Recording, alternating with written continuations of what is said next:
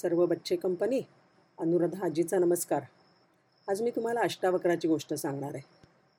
अष्टावक्र हा एक मुलगा होता एक आठ नऊ वर्षाचा जनक राजाच्या काळामधला. एकदा काय झालं? जनक राजाला स्वप्न पडलं. जनक राजा हा अतिशय चांगला राजा होता. प्रजाहितदक्ष होता लोकांची खूप काळजी घ्यायचा आपल्या सगळी त्यांची सग सगळ्यांना सुख मिळेल हे बघत असे. आणि तो ना आध्यात्मिकदृष्ट्या फार पुढारलेला फार पुढे गेलेला असा मोठा राजा होता अगदी. पण त्याला एकदा स्वप्न पडलं. आणि तो म्हणाला ग- दरबारात आला. आणि सगळ्यांना त्यांनी विचारलं माझ्या प्रश्नाचं उत्तर द्या. मला माझ्या स्वप्न मला स्वप्न पडलं असं काहीतरी पडलं ते काही सांगायला नाही. त्या प्रश्नामध्ये त्यांनी फक्त विचारलं हे खरं की ते खरं? परत त्यांनी स्वप्न सांगितलं नाही काही नाही नुसतं हे खरं की ते खरं. प्रश्न सगळ्यांना विचारला पण कोणालाच त्याचं उत्तर देता येईना. जे पंडित होते ते सगळ्या पंडितांना त्यांनी घेतलं आणि बंदीखान्यामध्ये म्हणजे जेलमध्ये घालून टाकलं. शेकडोनी लोक त्याच्यामध्ये गेले. ह्याच्यामध्ये अष्टावक्राचे जे बाबा होते ते सुद्धा बंदीखान्यामध्ये गेले. त्यांना पण नाही या प्रश्नाचं उत्तर देता आलं. आणि मग हा जो अष्टावक्र होता असं त्याला झालं म्हणजे अष्टावक्र त्यावेळेला जन्माला नव्हता आलेला. तो जन्माला येऊन आठ नऊ वर्षाचा झाला आणि त्याला असं कळलं की अरे बाकीच्या सगळ्या मुलांना बाबा आहेत. बाहेर खेळायला गेला शाळेत गेला की सगळेजण म्हणायचे आमच्या बाबांनी आज खाऊ आणला आमच्या बाबांनी फुगा आणला आमच्या बाबांनी मला हे शिकवलं आणि ते न ते. माझे बाबा कुठे आहेत? आईला त्याने विचारलं. कोण आहेत माझे बाबा? आई म्हणाली बाबा तुझे पंडित आहेत. पण काय आहे माहिती आहे का? दुर्दैव असं की तू त्यांना पाहिलं नाही आहेस ते जनक राजाच्या कैदेत आहेत. का बरं जनक राजाच्या कैदेत आहेत? आईने सांगितलं जनकराजाचं हे प्रश्न आहे आणि त्याचं उत्तर काही त्यांना आलं नाही. म्हणून त्यांना कैदेत घातलंय. तो निघाला म्हणला मी जातो जनकपुरीला. आणि जनकपुरीला तो निघाला. सकाळी कसं होतं त्या जनकपुरीमध्ये सकाळी पंडित यायचे. नऊ दहा वाजता मोठी विद्वत सभा भरायची. शेकडो पंडित यायचे. सगळ्यांना वाटायचं की कोणतरी त्याचं प्रश्नाचं उत्तर देईल राजाचा. पण प्रश्नाचं उत्तर द्यायला कोणी धजायचं नाही. नाही तर चुकलं की गेलं कैदेमध्ये. ह्या ठिकाणी अष्टावक्र आला. जनकपुरीमध्ये अष्टावक्र आला. त्याचं नाव अष्टावक्र कारण त्याला आठ ठिकाणी तो वाकडा झाला होता. त्याला कुबड होतं त्याची मान वाकडी झालेली होती. एक पाय मागे एक पाय पुढे कंबर वाकलेली आणखीन हात सगळे वाकलेले आतमधल्या बाजूला गेलेले. असं सगळं विचित्र त्याचं रूप आलं होतं. तर तो जेव्हा त्या विद्वत सभेमध्ये आला तर काय झालं माहिती आहे सगळी विद्वत सभा सगळे पंडित हसले हा हा हा हा खो खो खो खो हसले. हा काय आलाय? हा काय सांगणार आहे? आणि तिथे तो आल्याबरोबर अष्टावक्र राजाच्या समोर तो गेला. आपला पाय लो लळा लोंबा असं ओढत ओढत ओढत राजासमोर गेला. आणि राजाला म्हणाला राजा ही कसली सभा आहे तुझी? तो म्हणला अरे ही तर विद्वत सभा आहे. विद्वत सभा आहे? मग इथे तर सगळे मला चांभार बसलेले दिसतात.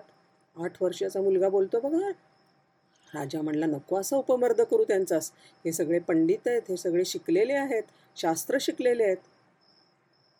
तर अष्टवक्र म्हणला नाही राजा तसं नाही आहे हे सगळे चांभार आहेत. कारण चांभाराला फक्त चांबडच समजतं. ती वस्तू त्याच्यापासून काय वस्तू बनतात ते कोणत्या जनावराचं आहे ते किती कमावलेलं आहे? ही जी सगळी तुझी माणसं आहेत ना त्यांना फक्त माझ्या शरीराचे दोष दिसलेले आहेत. माझी लचक त्यांना कळलेली आहे. पण ह्यांना शरीरांना ह्या सगळ्यांना हे कळलं नाही की माझ्या आतमध्ये खरा मी कोण आहे? माझं शरीर कसं आहे ते ते बघतायत. मोठी गर्जना केली. हे ऐकल्याबरोबर हे सर्व चांभार आहेत असं गर्जना करून तो म्हटल्याबरोबर सगळे पंडित एकदम त्यांचे तोंड पडली. अंतर्मुख झाले. आणि मग नंतर राजा तू जर चांभार नसशील तर तुला तुला मी त्या प्रश्नाचं उत्तर कळ देईन आणि ते तुला कळेल.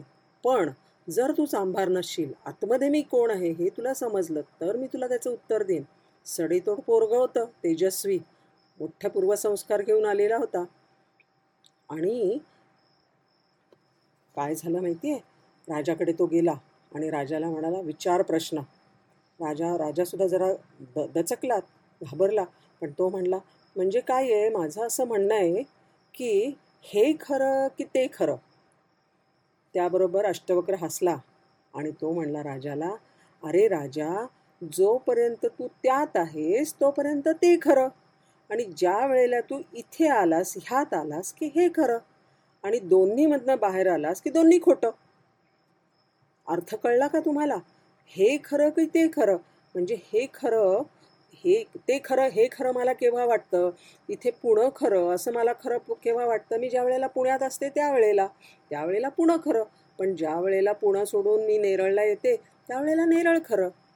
त्यावेळेला पुणं माझ्यासाठी खरं नाही माझ्यासाठी नेरळच खरं.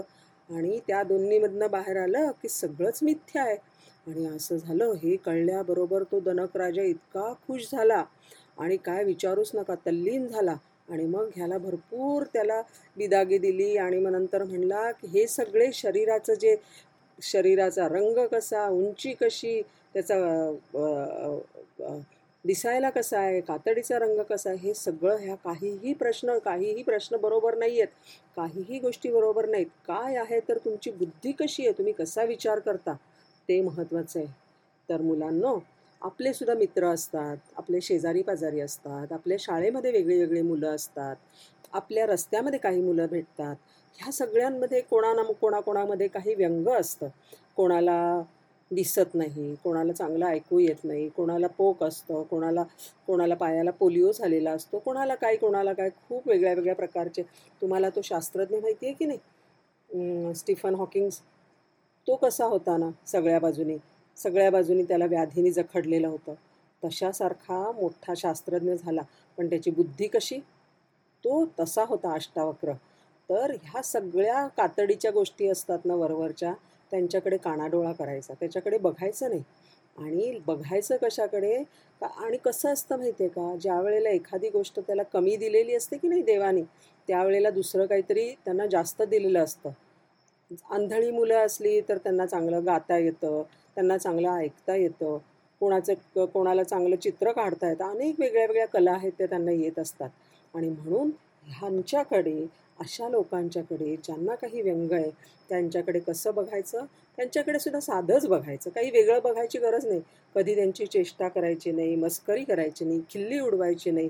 त्यांना त्यांचं हसू उडवायचं नाही. त्यांच्या बरोबरीने राहायचं उलट त्यांना जेवढी होईल तेवढी मदत करायची. आणि असं जेव्हा करतो तेव्हा मी खरा पंडित आहे. हो की नाही? चला तर मग. नमस्कार.